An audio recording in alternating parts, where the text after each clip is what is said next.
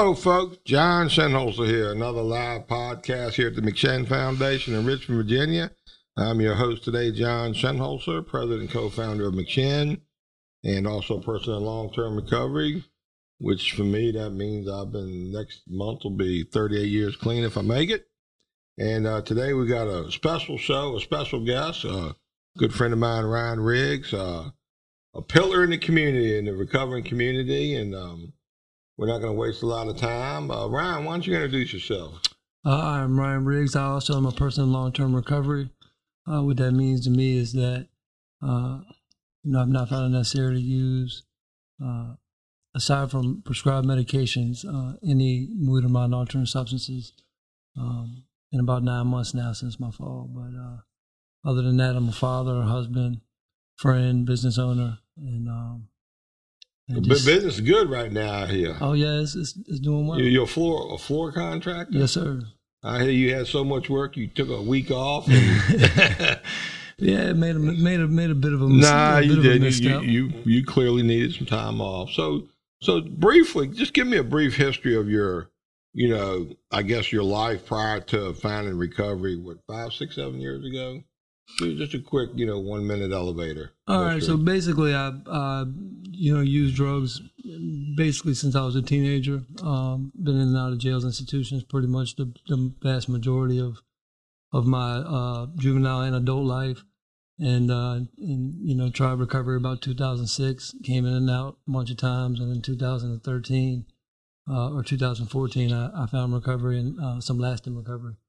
And uh, on that journey, I, uh, you know, got heavily involved with the recovery community and, um, you know, became involved with the McShin Foundation and a couple other organizations and, and, uh, you know, really uh, try to do my best to help uh, the next sick and suffering uh, addict or person um, so when, when, when, did you meet? I know you walked in my office one day. Do you remember that day?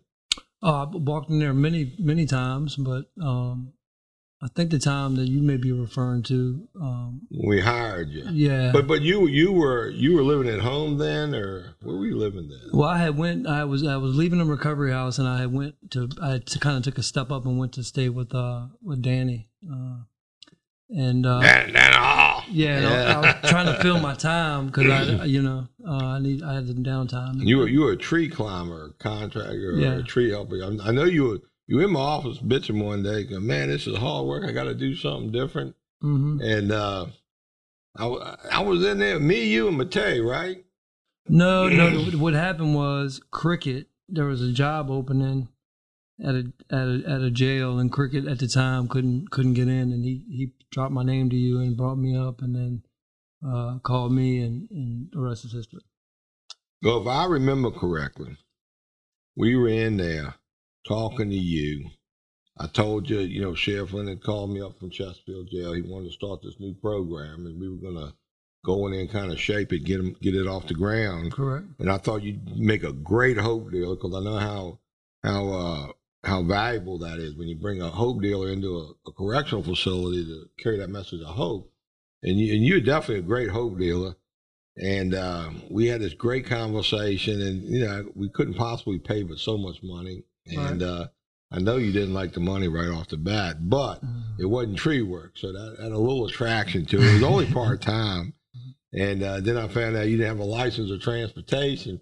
And I think Matei was was he was in the room because yeah, I looked yeah. at Matei. I said, Matei, you got a license, right? He said, Yeah. Yep. Guess what, man? I just got you a job, man. I think Matei had 30 days clean yeah, at the time. Yeah. I mean, yeah. It, it, you don't have to have a lot of clean time. You just got to have a desire to really carry a good hope shot. But uh, so he was driving you over there.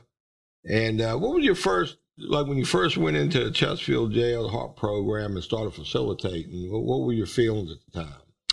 Uh, I was scared, but um, a little bit nervous, but at the same time, I, I really just my main feeling was was really just um, I had been so blessed. I think I was coming up on on uh, my first year, and I, I had so much good going on. I just wanted to be a, a vessel to kind of carry I wanted to to give everybody. So you had, you had a heart full of gratitude. Yep. You had an amazing journey, a lot of great lived experiences. Right. You had a, a buddy, Matei, to ride with and talk to and, and do this thing. And, and I know he probably felt like a, a duck out of order when he first walked in there. Oh yeah, he was because he had never been, unlike me, you know, he had never been uh, incarcerated, so he was uh, definitely a fish out of water. Yeah, he's, he's a natural clown though, so he probably did real well just Yes. walking up in there. So, but after a day or two, you must have got your sea legs and you was feeling pretty good, and you said, "Hell, I got this, man. This is good." Yeah, yeah, I did. I had been to so many different programs. I kind of basically just utilized, um, you know, all of that different stuff. And uh, I think you and I put together some curriculum and some ideas on how the direction we wanted Man, to go. Man, jail programs are really simple on the, on the hope dealer side. You just go in and give them a vision of hope every time you walk in there. Hey, Lisa, how you doing? Lisa said hello, man. She Hey, she Lisa. she found us through the the same spirited recovery model up in the RSW. So, a couple of few days going by now, you must have recognized some people in there. You knew some people in there, Yeah, I knew everybody in there. like a homecoming, man. Yeah, You know, it's amazing how small the the addiction, the recovery, correction community really is. You know, a lot of the same faces, same places, same illness, but this time, you know, thank God for Sheriff Leonard and his free thinking. You know, he was able to say, "Look, we got to do something. Let's start a recovery program. Let's do something different." And uh, I mean, it, it, it took off fabulous, man. I mean, great instant results. You know, keep in mind programs like treatment or drug court or any of them, you know, there's definitely going to be a lot of success stories coming out. And there'll be some tragedies, you know, coming out because that's the nature of our disease. And there, there'll certainly be relapses. But so you're plugging along, you're in there a week or two. When did you get your rhythm? When did you feel, you know, at what point were you going in there when you thought, hell, man, this is this is cool as shit, man. I love this stuff. uh, I mean, pretty much immediately. But I think once I started to see the buy-in, once I started to see the buy-in from the from the participants, um, you know, and and And and, once I saw and, and the staff was cool too. I mean, Yeah. they, they they I mean, Sheriff Leonard, my hat's off to him. I can't never praise him enough for letting the hope dealers do what they do best. Take off the restrictions, let them go up in there, give the hope shot, reach those people, inspire those people, you know, connect with the community inside and, and give them an opportunity to connect on the outside. So to me, it was like just an amazing opportunity all the way around. Yeah, it was, and it was like a perfect storm of things too. You know, at the same time, Ryan Hampton was doing that uh, Addiction Across America thing. All That's that right. We brought him up in there, y'all up in there when he came in there and filmed that little shot. Yeah, and that Uh, helped with the buy-in. You know, guys started seeing that, and it was just, it was a, it was a great culmination of of, of just. God you can see the fruits of your labor when that video comes. For those of you that don't know what I'm talking about, if you go to Google or YouTube and just YouTube, uh, right turn, left turn, Chesterfield, and you'll see a, uh, I think it's only an eight minute video, or it'll pop up and it'll give you a good uh, insight on what it was like that day to be in Chesterfield jail with the HARP program, and uh, you know how inspirational these recovery programs are inside a correctional environment. So, so how long did you work there total? I think I was at. I think I was there for the first eighteen months. I was the pretty much me and Matei were. I started off as a facilitator, then we did some other stuff, and I became the corrections program, whatever coordinator for for there and for Pamunkey, and uh, so I did for about eighteen months or so, sixteen months, something like that, and then um, you know my life began to get better, and you know by this time I had custody of my kids, and So you, you, you your whole life came together. I want to, want to say hello, Kara. Got glad you tuned in here. And, and Jill, we're gonna get to your uh, question in, in a few minutes. That's part of our topic today is fall from grace, so to speak, or or a boost to a higher level of grace, however you want to look at it. So I do I do recall in the process somewhere along the line you realize, holy shit, I can't really live off of this. You know, I gotta I gotta make, make get a real job, make some real money. Right. And uh yeah. And so uh you know, some of the connections I had made, I was offered a job working at a uh, a, medically assisted treatment uh, model uh, addiction medicine facility, and so uh, you know, I came and talked to you, which is one of the hardest conversations I've ever had to have. and uh, and but you were you know super supportive, and I left and went and did Man. I'm, I'm the first guy to admit when I lose talent, I, I get pissy right away. But then I realize McShin, we're, we're just famous for creating great talent. And, you know, we're a transitional company. People come through here, find out what they're good at. Because we, we can't never pay but so much money because we simply don't have it. But a lot of agencies popping up all around us that can afford to pay a lot better wage. So anywhere in the Richmond community, it's probably got some McShin blood in a lot of these places, which we're very proud of actually. But You know, that's just that's the way things go. You know, Yeah, y'all definitely do that, man. It's still to this day. I mean, you're constantly churning out. we, we, we crank them out, Yeah. man. The um, so your year and a half there, you got you got your life together. Things are good. You got your wife, your kid. Uh, you got respect in the community. People are coming at you. you. You got all these great new circles and friends you're running with, Mhm. and then you make the jump. How was the jump when you when you left? It was it was good. It was it was real good, especially the money part of it. But it was uh it was different, you know, because I had came up in like a twelve step, basically guided uh, mentality, and and so to go and work at a facility like that, it was it was different, but it, it helped give me a different. So, so you so you're you're a byproduct of working the steps, having a spiritual awakening, able to carry that message to others that needed it. absolutely. And and I and I agree. That's that's an incredible place to be in. It, it's a good feeling. So your new job, how'd that go? You, you started making better money, right? yeah, I started making better money and, you know, and was able to, you know, do some other things and continue to strive to do more. And I was there for about a year, a little over a year. And, uh, Where was which one was that? Was that VCAM? Or, yeah, was at VCAM. Okay. Yeah. And Yeah, they then, they done good. They blowed up now, man. Yeah. They're like huge now. yeah, yeah, I was there the, in the beginning. And then I left from there and went to another agency, um, you know. What was it like jumping ship there? Did did you want to? Did you need to? Or you just thought it was a, a higher calling? Or Well, honestly, I, I loved it there, but at the same time, especially the staff there, um, everybody was amazing. But uh, but I had an opportunity to go and and work back with people in the criminal justice system. You know, um, you know, so, so, so your your your your pocket was where you could make a better living or a good living, but then when you got the call to go back, get in front of the newcomers at, at the criminal justice level, that excited you. yeah, because that's my that's that was my passion. You know, I, I spent the majority of my life um, in there, so So how, cl- how clean were you at that time? uh, I think I had about two and a half years, Two and a half or years. two years or so, two years, two and a half years. And that's that's when you went over to what real life was. Yep. it? And that that was a cool little spot, wasn't it? Oh, amazing! Uh, Dr. Scarborough doing great things, and Man, um, you should have seen her in the city jail when she first went in there to do her dissertation. This Mhm. little college girl goes in there, you know, amongst you know almost a thousand inmates, and helps Sheriff Woody shape one of the most incredible correctional curriculums of all time. I'm not just talking the, the substance abuse pods she opened up down there and expanded on, but she did all these other great programs. I mean, I was I was amazed at what she was able to do down there. Yeah, well, she's a, she's a, she's you know very talented and, and, and good at what she does, and that's been probably my biggest asset. And, and I've been very blessed to be around. You know, starting with you and then uh, going on to Dr. Thompson, and then being around Dr. Scarborough, because there's things that you get when you are around you know people of, of that caliber and, and kind And of you, watch and you are a bit of a sponge. I've noticed that you can sponge information, and and you you you're good at absorbing knowledge. You know what I mean? I give you a lot of credit for that because I hear you're an ace floor guy now too. So, so, so you must have absorbed that pretty quick. Yeah. Well, I worked for a bunch of different organizations that I had multiple roles, and so when you do that, you learn how to adapt. And so, you know, in real life, I did some marketing, and so, um, you know, it, I utilize a lot of that stuff that I learned there. I utilize a lot of things I've learned everywhere to continue to, to move forward. Yeah. know. Hey, hey, Robert, we're gonna get to your question a little later in the show. That's a great question you popped up there.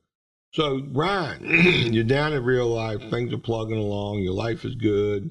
You're, uh, you know, you, you. I guess you're feeling good about your place in society, in the community. You feel good about yourself, your recovery. Is that pretty Yeah. accurate? Yeah, yeah, very. If you want me to expand, I'll go and just take off with what happened. Well, you know, I think I think it's important for listeners to understand, and, and, and I always keep my eye out for this topic and this sort of situation. The um, you know, we can be in great places, man. Our life can be going better than we ever dreamed, we ever thought. The future looks bright. I mean, does that sum it up? Yeah, I mean, pretty much. I mean, you know, using was definitely not even on my radar. Um, And so, so what? So, how how long clean were you before you relapsed? I have four years and like four year, four and a half years. All right. So you're four and a half years clean. You're you're doing great. You're this wonderful hope dealer in the hope dealer space. Uh, life did you know? Yeah, it could be better. We could, I guess, make more money or whatever. But what happened? Somewhere in there, some thinking must have crept in. Something must have happened. What happened? So uh, you told me to be brief, but basically a multitude of things. I, I you know, I was kind of discontent in my stat, my position there. I like to move and just keep moving up and up and up, and I felt like I kind of got to a place professionally where there wasn't really anywhere to go. Well, there's a lesson learned there when you go to work for a business and and, and you're it's a small company and you're at the the peak of where you can grow with that company. That happens to people all across America all Right. the time. So so you find yourself in a stagnant growth position with the company. Right. So that's one thing, and then, um, you know, just But you being- knew that going into it. though. Right, right, Okay. and then being super busy too. You know, my my meeting attendance they kind of um, slacked off, and Well, that's Um, that that's important to point out. I'll tell you why, because a lot of people they get going good, life is good, and the very things that got them to where they're at are the first things they get rid of.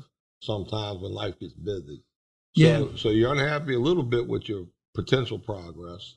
You you- you're busy. You're starting to cut loose. You're you're meeting attendant. I imagine that that true true that true spiritual connection to the to to, to folks. I'm I'm guessing. yeah, and also you know it was like I kind of um, I don't know, man. It was just there was a lot of weight on me. It was a lot of I felt like a lot of pressure from you know kind of people tended to kind of place me on this pedestal. Um, you know, uh, So being being what you would uh, on a pedestal in recovery, in your case, you felt pressure. Yeah, yeah. On top of all that, uh, and then right at that same time, I had to get some teeth pulled, and um, I ended up getting a dry socket. And uh, The old teeth pulling shit come up, man. So here we are. You got a doctor visiting here, right? mhm. And uh so you got the dry socket. So what they I have I've had that before. I didn't use. so I had the potential to. At the time, I, I was I could have got some narcotic medication, but I had you know met some people along the way that had For a tooth? yeah. One goddamn tooth they give you? Two, I had two, and dry socket Two? in both. I, they weren't going to give me no huge prescription, but they would have given me enough to get through it. And uh, but I was afraid to take it, so I had known some people, and, and I had been watching. I just happened to run across a documentary about kratom, so I decided I was going to take kratom. But I told my sponsor, I told some other people, I had some accountability, and uh, and I took it for a couple of days. Did it help the tooth? Yeah, And so it worked. So you took some kratom. Uh, I guess you just bought it and took it and it helped with pain. You didn't Yeah. feel like you abused it or nothing, right? no, All right, then, then, then so all is well. All is well, except. Uh, Except- Now I, I have to ride by the store where I get the kratom at every day because you can buy it, you know, right from the store. And so, just like alcohol, just like a lot of shit. right, so I obsessed about it a few times, and and uh, So that, that- you got a little high head off that crab, is what you're saying. It Yeah. woke up the beast. that- oh, no doubt about it. Woke up the beast. Yep, and uh, and Were you with- sharing that with your sponsor when you're driving by the kratom store? All you can think about is kratom. No, not well. I think I might have shared it with a couple people in my in my close network, but um, you know, at the time, uh, whether right, wrong, or indifferent, I was at a place where, you know, because of the pedestal I felt like I was on, um, or the people had placed me on, there was this fear of, of being completely honest. Like when I would go to meetings, I couldn't really, I didn't feel like I could really share honestly about where I was at because there was clients of mine and um, you know, uh, all types of stuff going on at, at meetings, and so um, you know, you had that whole dynamic. Not, I'm not Now saying that, that is pedestal pedestal syndrome when you feel like you got shit going on that you can't share because you're not supposed to have that appearance to other people. You know that you're weak or some shit. So well, not just that, but but moving forward with that. So eventually, I ended up hurting my shoulder playing softball, and then I took kratom this time, and I didn't tell anybody. And so uh, I did it without any accountability, and, and I mean, you hurt your shoulder, just like a little stiffness, or I was going to slide, and when I went to put my arm down, I jammed my shoulder real bad. And uh, and this time I took it, and uh, and I didn't tell anybody. So I guess you could maybe that could be the beginning of the relapse. I guess. Um, but um, well, well, I've hurt my shoulder before, and I didn't. I mean, it really bad. I went and got a what do you call them, the X-ray and that uh, that other little to go through the tunnel and shit. You know, it was, it was really painful, and but in the end, I just you know, I never took nothing. well, you a bad motherfucker. Then. no, I'm not, man. I'm just saying. they, they, you got you got real meds for real pain, but I, I think what I'm talking about, the addict mind yeah, no has a tendency to talk yourself into shit you Oh, don't really there, need. without a doubt, there was. and this I- is the could I takeaway have, from Could I have made it without the, the medication? Yes, but like you said, it opened up, waking up yeah, the beast, and that- that's exactly. and so what then I, after that, you know, I took it for a while, a couple about a week or so, and stopped taking it. Much longer than I needed it for, and then I didn't take it again for a few weeks, and then um, the shoulder pain go away. Yeah, yep. And then now at this point, I got shame and guilt because now I'm working in the field and I'm doing something that nobody knows about, and I can't really talk about it in meetings because I'm afraid of it. You know, because and then this is not to bash any type of program, right? But you know, it's supposed to be anonymous, but unfortunately, it's not always. And so I couldn't. I, so I in your like, mind and heart, you felt you lost your clean time. I did, but I felt like I couldn't really talk about it because I would every meeting I was in, there was somebody that was somehow connected to my place of business. And so I was dying to talk about it. And I talked about it with a couple of people close to me, but I couldn't really share about it publicly. And so, or so I felt that uh, going back, would I have done something different? Of course. But at the time, this is just what was going on in my head. And so, um, you know, I've been I've been around a long time, and, and when I got something I really need to share, I'll go to a meeting I never been to before, where I know there ain't gonna be nobody there. So, you know, lesson learned there too. You know, if you feel like you can't share something in a, in a particular meeting you go to, regardless of where you work, go to another meeting. You know, yeah. R- Richmond's real, real, we're lucky. We got 100 and 120 meetings a week, so it ain't hard to go to a meeting that I, I can go into. And I don't know anybody in it, so just trying to help. I think. I may have done that once or twice. Actually, I think I might have might have done that during that time mm. period. I'm pretty sure I did, but uh, but but yeah. So well, I did that, and then and then uh. So then, then what happened? You, you you fell off the rail somewhere along the way. Yeah. So then I, I went to Mexico on vacation, and uh, and you know, and I at this point I had been taking kratom for like a two months without stopping. But and, you're uh, taking it to get high, though. Yeah, but I'm not like taking not to just justifying it, but I'm taking yeah, I'm definitely taking it to change the way I feel. Right. But kratom doesn't get you high like some like, stuff like you drugs high. Get you high. right. So it just kind of So you took it for like a mood enhancer. Yeah, like give me a little pep. And um and nobody really knew and and uh and I went to Mexico and I drank when I was in Mexico and and uh and then when I came back, um just one day I went and started and I drank here and then you know and basically, it, I could tell the whole story, but basically, it snowballed, and very quickly, uh, you know, I relapsed and and uh, ended up, you know, having to tell my place of employment. And so, what happened to relapse? Didn't didn't something happen, or?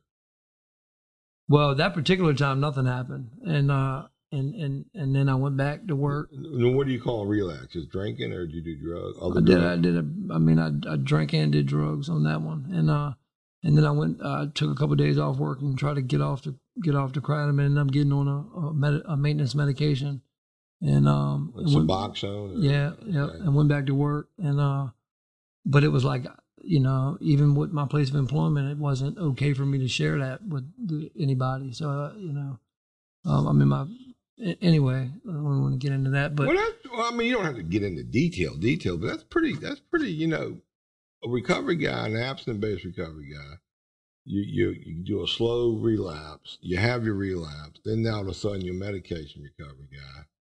You you already said earlier felt like you're on a pedestal. So you're feeling let down, I guess, on the inside at this point in time. You're starting to feel like a failure, maybe tremendously. And uh, you're you're you're trying to be in a space where you're supposed to give a hope shot, and hope shot when you know coming from the heart and the life, you know, so I mean, I, I can see it, man. I'm, I'm feeling you. I'm feeling it right now. You're sharing it, so I appreciate you sharing that. You know, this is important for people to understand this. You know, we we're in a hope dealer space. We got all these these perceptions on things, but at the end of the day, we're human beings. We're not perfect. Shit happens, and as a recovering community, I think as a whole, we we should be able to deal with this shit better than we do. To be honest with you, you know. Mm-hmm. I mean, I try to maintain a level of compassion and understanding and openness but you know, stuff messes with me too sometimes. You know. So I drank and I did that, and then eventually, what ended up happening after I I, I relapsed that time, I, I didn't use again uh, for a couple weeks, and then I drank one day, and, and what ended up happening is I ended up uh, taking a uh, a Xanax, which if anybody's ever taken that, it basically makes you black out, and uh, I woke up in jail. And, one, uh, one Xanax? One I took. I, I started with one. How many I took after that, I don't even remember. But um, I definitely took a took a Xanax or multiple. But I started with that one, and then I woke up in jail. And uh, holy shit! Yep. What was that feeling like? Um, That'd be one of your worst nightmares. Mm.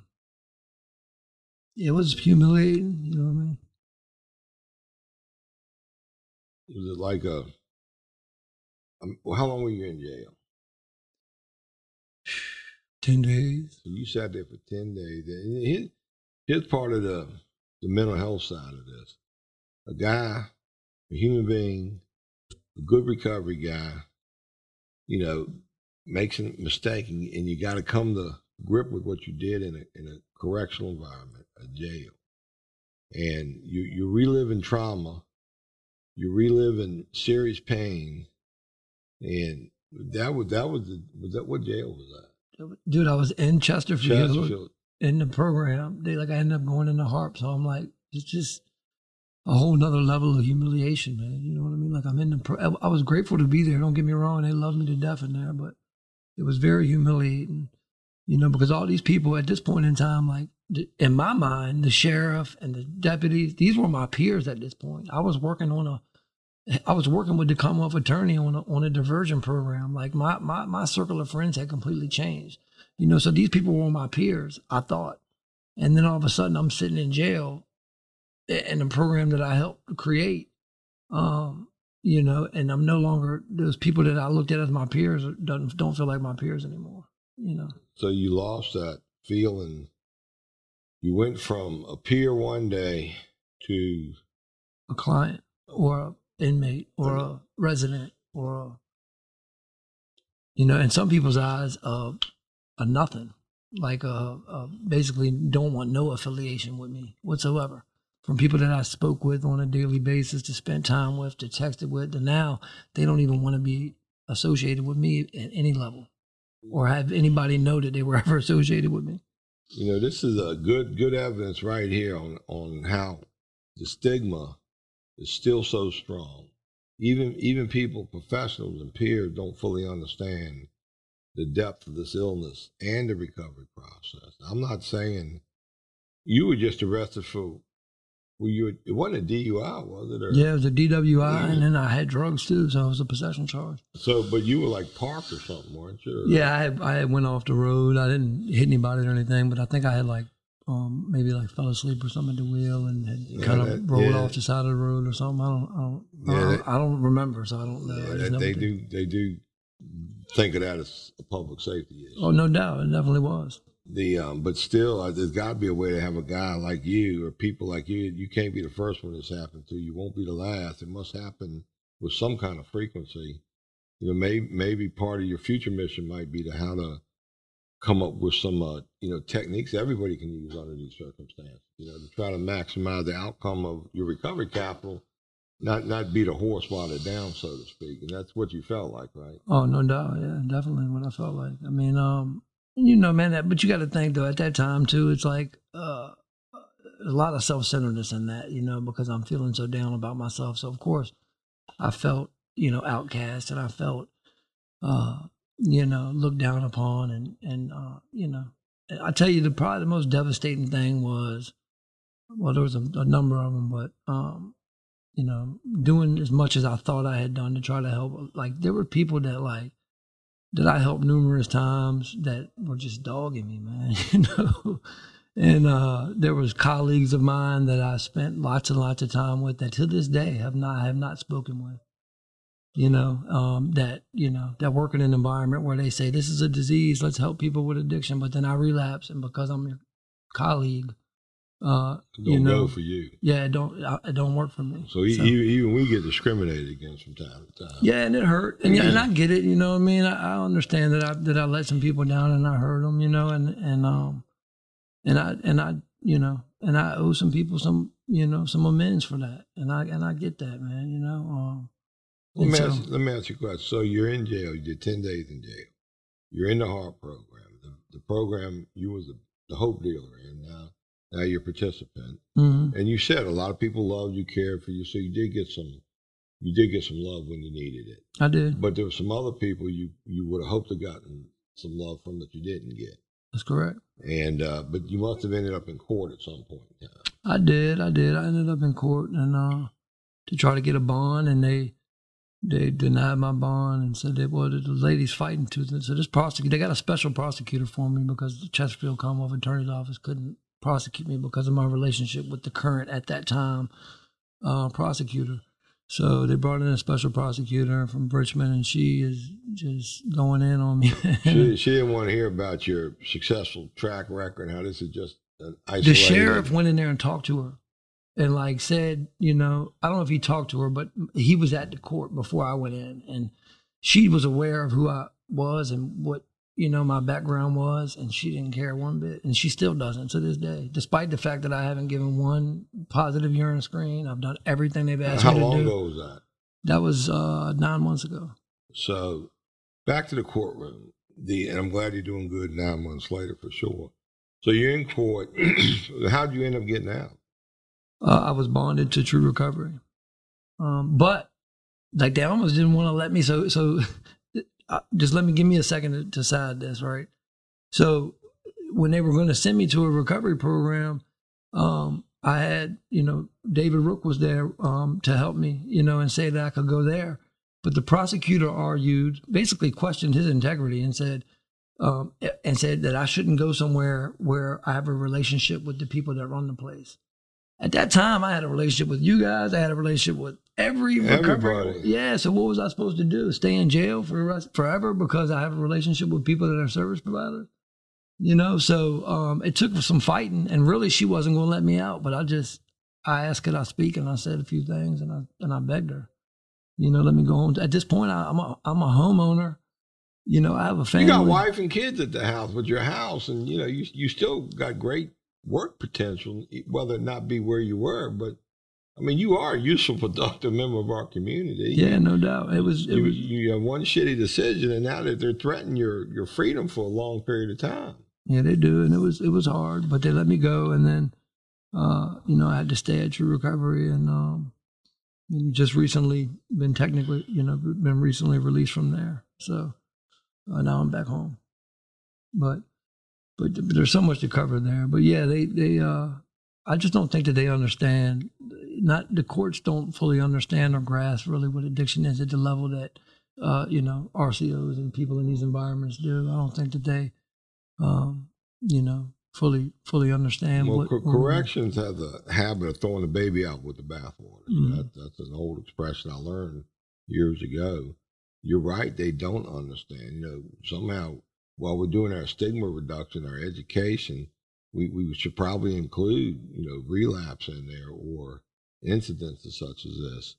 Because I mean, you know, on one hand, it's a terrible thing what you went through and what you had to go through, what you're going through you know, on, on the other hand, you know, they're looking at it like the public safety piece. You know, thank God nobody got hurt or killed.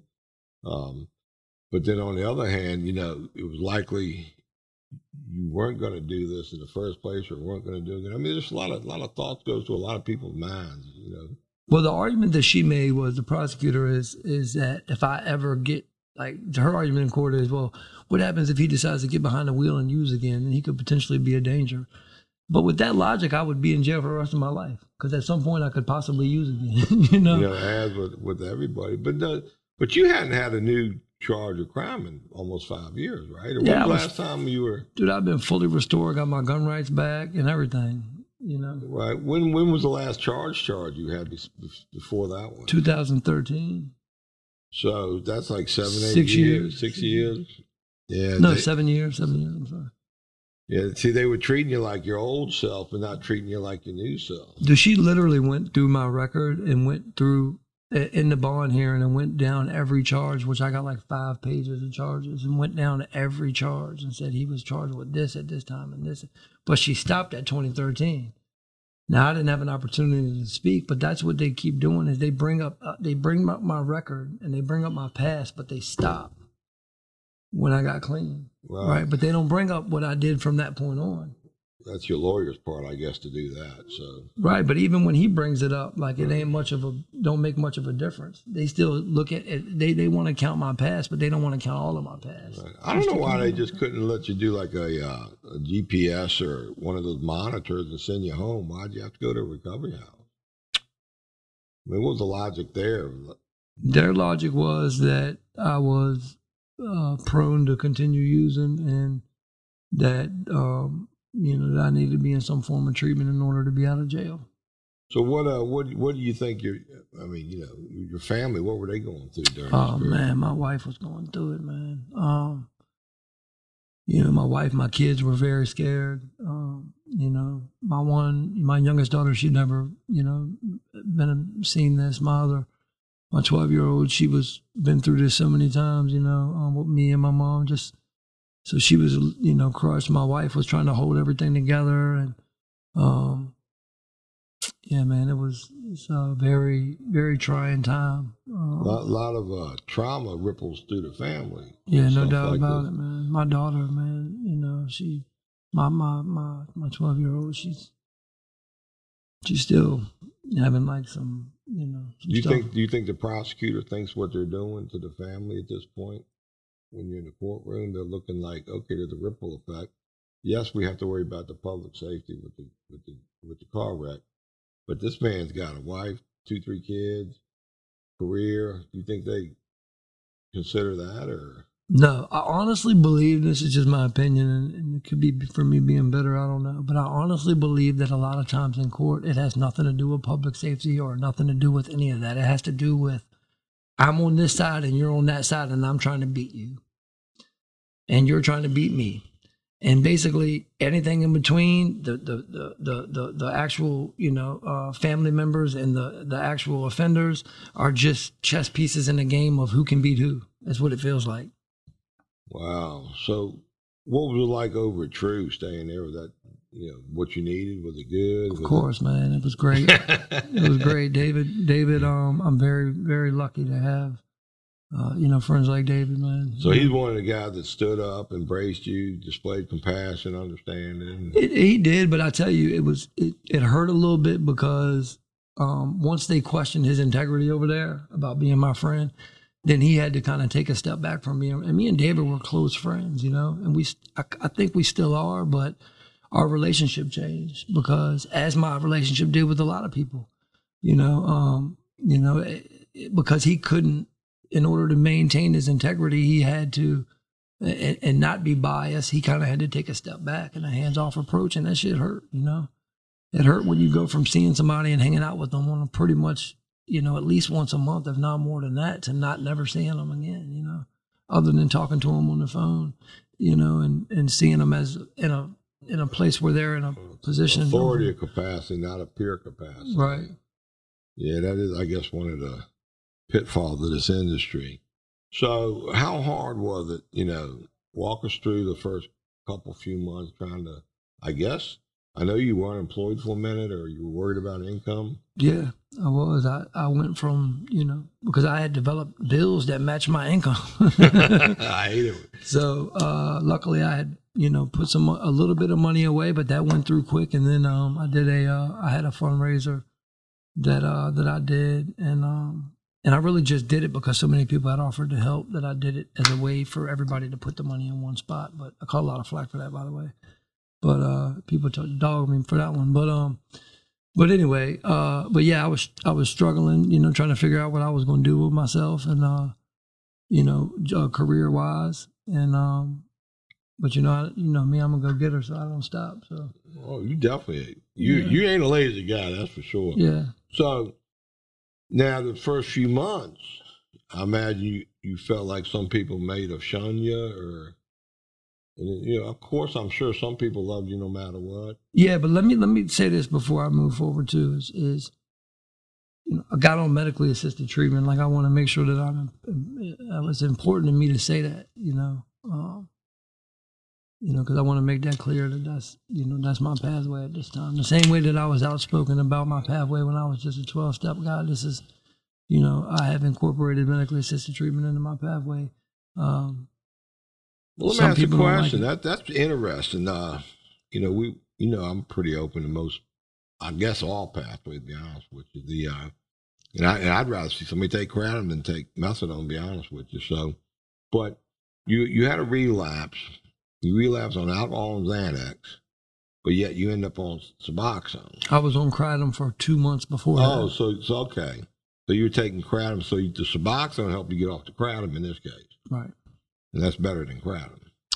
I don't know if it's better, but it- Medicaid do- does it matter if it's it, better if it pay for it? works? Well, I mean, if money matters, I mean, you, you I guess who pays for it? The Suboxone. I mean, I paid for it. Um, I mean, don't Medicaid or, or you got insurance? I, I had Medicaid, but I'm, you know, You got insurance now, or? something like that. I missed the point on that. We got to talk later. I want to find out what, what what's out there that ain't got to pay for it. So, um, all right. So three months. You on you on kratom for three months, two months. About two months. So, so you went from kratom to Suboxone. I mean, you know, I don't think people realize that, you know, the stuff is out there. Uh, people will use one form or another, or they'll use another pathway to get off another pathway. I mean, that that's we can have a whole another discussion on that one day. Right. Well, the thing is, is that I never, I never envisioned that I would ever be that this would be where I'm at. Like never in my wildest dreams, because because medical assisted treatment never worked for me. I always used other Right. drugs. Like I never thought this could be me, but at the time I was so desperate and I was afraid because I knew that dealing with the amount of humiliation, embarrassment, I knew all the stuff I was dealing with and I was facing at the time when I relapsed. That that there was a high likelihood that I was going to use again. At the time, I wasn't. I couldn't have gotten a Vivitrol shot, you know, because I had stuff in my system. So I made a decision to get on on medically assisted treatment, and I tell you, to me, it was the right decision because not everybody agreed with that. But you know, the people that disagreed with that, that are closest to me, you know, now they understand that they think that that was possibly, you know, that it was the right decision. The um, so you're nine months removed from your relapse. Yep. and life is good. You're working again. You got good income coming. Your family's back together. Things are hopeful. Are you, are you still attend meetings like you did, or I do not. so they, you got turned off from that particular segment of your Well, life pathway? I or wouldn't say I got turned off by it. Um, but you won't feel in the love. I'm or- not practicing like I'm not. I practice that type of lifestyle, but you know, to twelve step recovery is a, it's a program of complete abstinence from all drugs, and I'm just not. I take a maintenance medication, and I'm well aware of the. And it's not everybody, you know. I know I have a lot of friends in twelve step recovery that accept me fully, but just eh, from a program standpoint, they are specifically designed for people with complete abstinence. Do So- you do you miss the camaraderie, the connection, the the events, the at some level, but I've developed a lot of friendships through my years clean where I utilize those friendships. Like I still, everybody in my life today is are people that that I built and the relationships that I built as, as my as my recovery progressed for all them years. Like people might look at this relapse and say, "Hey, you know, um, you've been in recovery for nine months." Like I don't look at it like that. Like I had a relapse and I've been clean. I have been clean again for nine months, but I have been in recovery even before the four and a half years that I had. I had been in and out of recovery. Um, and, and I like my recovery time is when I started trying to do something different. So I've been in recovery for X amount of years. I might only have this amount of time clean, but my recovery is an ongoing process. And I fall sometimes and I slip and I get up and I keep going. And I, the only thing I've done correctly is I have not given up. yeah? I was just thinking before the words came out your mouth. I'm thinking you ain't give up, man. That's good. It was hard though. But you know, I think that's most people's journey, though. Most people, it ain't it ain't one and you're done. That's rare. You know, it's hard to find those people. Hey Todd, scroll down to Robert's. Robert had a question I wanted to tackle. Oh, said, uh, hi, you- hi, Carol Lee. I see. Yeah, she loves it. She told me to shut up earlier and let you talk, man.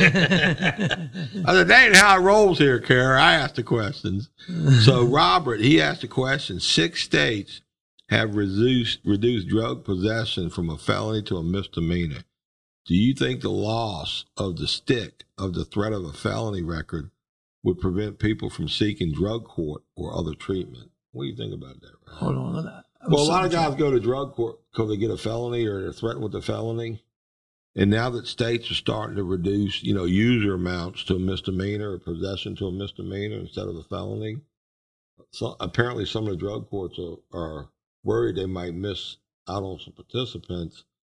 But but Robert, I think drug courts, specialty courts, uh, mental health courts, multiple pathway courts, really should be open and we need more of them for people at any level of their addiction, whatever they respond to, whether it's a misdemeanor, a felony, threat of jail time, or whatnot.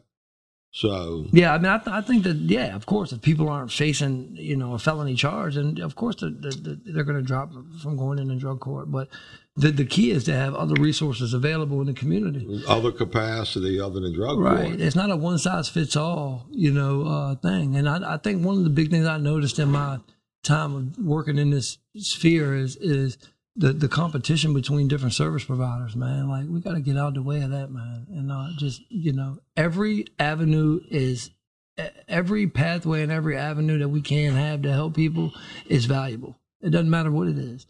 You know, um, it's not the one thing's not for everybody.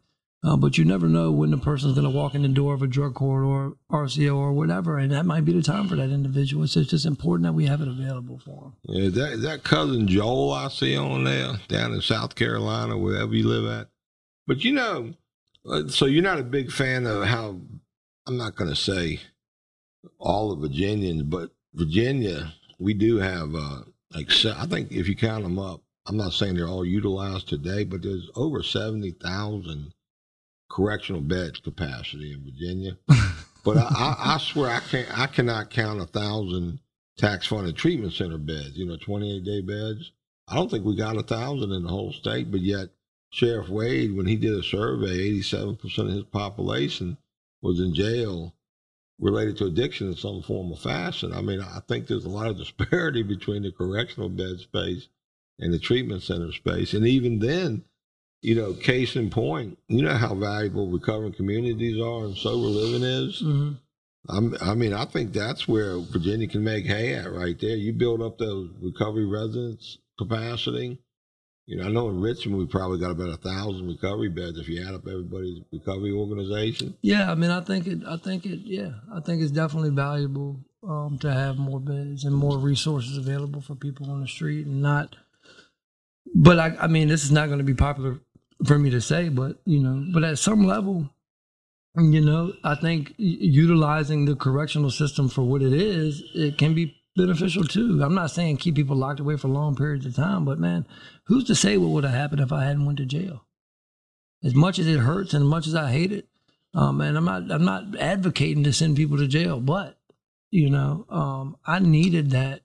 I needed that. Uh, Reminder. I needed that to get in my way. Yeah, because man, like I almost got bonded out, and they they stopped it. But I was on the way to get bonded out. But man, thank God I didn't. You know, because at the time, the humiliation and everything I was going through, I just would have went. I'd probably be dead right now. So, know? so earlier in this very hour, you was showing not a whole lot of love for the prosecutor, but now you're like kind of grateful that it panned out the way it did. Well, uh, I think my I got some resentments, man. You know what I mean? So I guess so. I, I'm, I'm, I'm happy that that I'm not happy that I went to jail. Of course not. And with them, it's more so the humiliation. You know, it's more so the way that they treat uh, treat me in there. Uh, but you know, the dehumanizing of me um, as far as the prosecutor. Well, that's aspect a problem with corrections in general. You know, most of our people, uh, those suffering from mental illness and substance use disorders, last thing we need to do is be reliving traumas in a correctional environment. So I think that's a big area of need is to humanize the recovery experience in corrections. And I, and I, I think Sheriff uh, Leonard does a great job. He does the best he can with what he's working with. Um, but if I was saying earlier, what I was trying to say, maybe we could add content to these programs so when when recovery people find themselves back up in there, maybe help create some curriculum that will reduce any further harm or traumatization, but at the same time take advantage of the opportunity to, you know, retool some info. I agree, and I think that like, and I've seen this throughout my journey and, and, um, you know, the different agencies that I worked at. Now, if I'm being honest, man, like if you work in this space and you relapse, there's no space for you. Like at most places, you're fired, you're let go. There's not a there's not a track of okay, how can we get you back? It's you might be able to come back if you go get yourself together. Not like where if I work for another organization, say I work for Philip Morris, and I was to go get a DUI and a drug charge, Philip Morris would give me a leave of absence and send me to treatment, and then I would come back and I would be at work. But for some reason, in this sphere that we work in, where we know more about addiction than most people, when a when a, when a serv- when a person that works at a service provider relapses, half of, if not more than half of the time, they are let go with no perspective of what the future looks like for them. You yeah, know? but, but you but you weren't let go the first time. It was like the second time when you got locked up. It doesn't matter if it was the if it was the first or second time. There was no there was no uh, recourse or avenue of of what it might look like to have me back. In fact, it was. Um, you know, Well, I got I got a little input. I do know I'm not going to call him out by name, but I do know a CEO of a one of the most well-known treatment centers in America. He he, he did get a DUI, got arrested, and, and they actually they kept him on, and he's he's still there today, many years later, in recovery, doing great. Um, in our space, you know, when we relapse around here, you know, I guess we're under a, a, a bigger microscope. You know, All, next thing you know, you got prosecutors and, and judges and POs and tax funded agency leaders going, well, what are you doing letting people use, run people who are trying to get clean, you know? So, so you so you say okay, the stigma wins. Mm-hmm. pretty much, All right. you know, I mean, I'm not saying that's got to be our future, but that's the way it's looking right now, you know. But I, I think we're giving a few people a few chances around here too, you know. So that that's an area I guess we need to look into more. And, Yeah. you, know, you, you got great experience in coming on this podcast. Is this is one of the most valuable podcasts we probably ever had. Yeah, I mean, I think it's. I just. I, I'm not, I, I didn't say that to bash anybody because I, I honestly believe that people are doing the best they can. But like you said, man, the stigma associated with relapse, especially from a service provider perspective, is exactly what you said. You know, it's well, people are going to know now that this guy that was working for us would use. God, what are they going to say? What are they going to say about us? What does that say about us? You know, and so it, it, it's we just an we've, seen, we've seen guys to court to advocate for people, and the Commonwealth wants to rip our advocates apart because they might have a PO officer. Oh, they do that to me every time. I mean, so Yeah. When I used to go to court to testify for people, they would they would say they would end it with, um, "Have you ever been convicted of a of a crime that involved theft uh, or, or dishonesty?" Yeah, to try to bash me. But the good thing about recovery persons as court advocates is we lay all of our stuff out there, so you can't you can't attack us because Right. we, we're used to playing. that's the true. We are game. pretty transparent. Right. You got that right. I had Scott Miles actually came up to me. I think it was Scott or it might have been the prosecutor came up to me after I testified one time and he said, "One thing I love about you guys is they can't like they can't attack you. Ain't no you it- secrets, baby. Yeah, you put it all out there. You know. Maybe you need to run for office, man. Oh, no. Uh, come on, man. No, I'm out of the public sphere, man. I tell you one thing I learned from all of this, and is uh, you know, the more Drug public, the more public, um, you know, that my recovery uh was, and I had kind of put myself in this position to kind of be the voice, uh, or, or, or try to be a voice for a group of people. Um, you know, when I felt it was a lot of humiliation, um, and and that stuff surrounding, and a lot of pain and stuff. So today, just for me, I'm not saying it will never happen, but I choose to not put myself in a position to be on no type of pedestal because I um, the fall, you know, the fall was hard. So I think one of the founding principles of the 12 step program is humility, and they actually talk about that. Avoid, you know, pedestals and whatnot. So, Well, you know, you're not going to know this lyric, but um, most people won't. They're probably watching. But Kanye West got a lyric. He says it's hard to be humble when you're stunting on the jumbotron. so, like, it's you know they say humility, but at the time it was like for me, and I'm just being honest about this. My ego did get big, you know, because everywhere I went, it was like Ryan, Ryan, Ryan, Ryan, Ryan, you know, and it was just. So it's just a byproduct. It wasn't like I was trying to be like that. It just, it, it- you know, of course I felt invincible. I felt like I knew some things, um, you know, and so just for me today, man, I just choose to kind of stay out the way of all that. I kind of do my own thing. My circle's small. Um, you know, I, I, I, I practice the principles that I've learned in recovery to the best of my ability on a daily basis. And, um, you know, I try to be better today than I was tomorrow. Yeah, you, uh, I mean, I was yesterday. yeah, you feel good about coming on today? Uh, yeah, I do. I, I'm still a little, you know, apprehensive A little about it. raw, feeling it. yeah, yeah. Maybe sometime in the you know future I'll be able to. I'm still dealing with a lot of pain, man, because like I said, a lot of the um the people that I consider, you know, I had some people that I consider friends and allies of mine that I honestly haven't even spoken to since everything happened. Not by my choice, but by their choice. And so, um, you know, it, So you, so you think there's some people out there you like to rekindle, you know, relationship with, that you feel like they should not treat you like you got the plague or something. Or, Yeah, I mean, because at the end of the day, like I need, I need, I need people. Like the a major part of my recovery is is the social part of it, and so, um, yeah, like I need, I need them people in my life. I've learned to manage and get by without it, and develop deeper relationships with the people that are closest to me. Um, you go to church or anything, or I don't, man, I don't. You know, but but you know, I I, I literally do not hang out with anybody if they're not in recovery.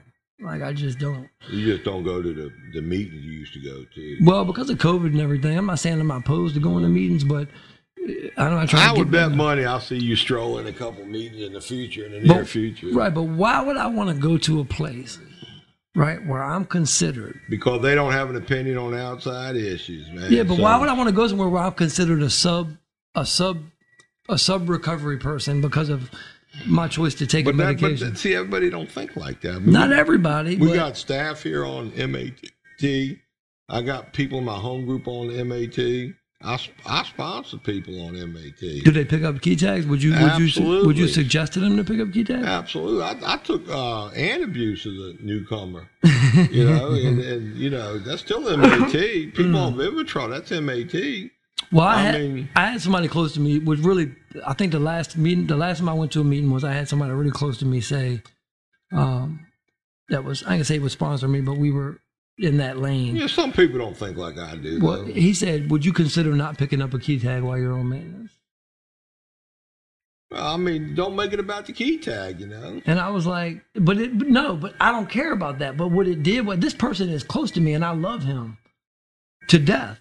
You know what I mean? But it was like if somebody that close to me has that opinion of me, then what does everybody else think? Who gives a shit, man? I tell you one Well, thing. you say that, but it, it, but we all care what people think. Hey, I just made it clear. I sponsor people on MAT. People in my home group are on MAT. I got staff on MAT. If you take an MAT as prescribed and, and you ain't getting high on it and abusing it, as far as I'm concerned, that's recovery, baby. That counts, man. But I and don't everybody have to think like I do. And then the 12 step program I go to, they, they don't have an opinion on that either. Yeah. You know, they got an opinion on abstinent from get high drugs, but not abstinent from medication that saves your ass. So, and, and people can argue with me. I don't care. That ain't up for debate for me. Me either, and I You feel know, the same so- way as you. You know, but I, at the same time, from a different aspect, I also don't want to feel like I'm infringing upon Yeah, the singleness of purpose for a 12 step program. You know what I mean? So I don't want to be in there promoting my pathway in there because I don't want to hurt anybody. don't go there to promote it. You ain't promoting it. You're going there to get a message of hope from the disease of addiction. That's all you're there for, Right. and help a newcomer. I, I don't go in there promoting anything outside of their own message. So, maybe that's where some of the confusion comes in. Yeah, but so it's like, okay, you can go to this meeting, but don't talk about this. No, Mhm. because the the um, it works how and why. I forget the page 198. Any any topic that an addict needs to share, the topic for discussion in this meeting. You know, so yeah, that, that's just individual people, man. But that debate will be be around forever, I guess. Yeah, well, you know, I don't know, man. I don't know how much longer we got, Joe. I just want to thank you. I needed this. You know, I needed to talk about this stuff because I kind of been carrying it around with me and not really, you know, from going to speaking pretty much in public spaces for the better part of a few years and doing it pretty frequently to not really talking about this stuff and kind of shouldering it on my own has been a heavy burden to bear. So I want to thank you for allowing me to. Man, I to tell you what, I'm I'm impressed. You come on the show today. I'm I'm glad you reached out to me. I'm glad you you did what you do, man. I love you. I'm proud of you. I don't think no more, no less of you. You know, I, I wish I had a floor job for you. You know what I mean? you got cricket doing all that stuff. Shit, man. He tried to do a floor around here. He's like an old man. He could hardly bend over, man. Yeah, I didn't know the toll it took on your body either. Yeah. So, all right, gang. That about wraps it up for today. We, we're at the top of our hour. Uh, appreciate everybody tuning in. God loves you. I love you. We wish you well. Until next time, more be revealed.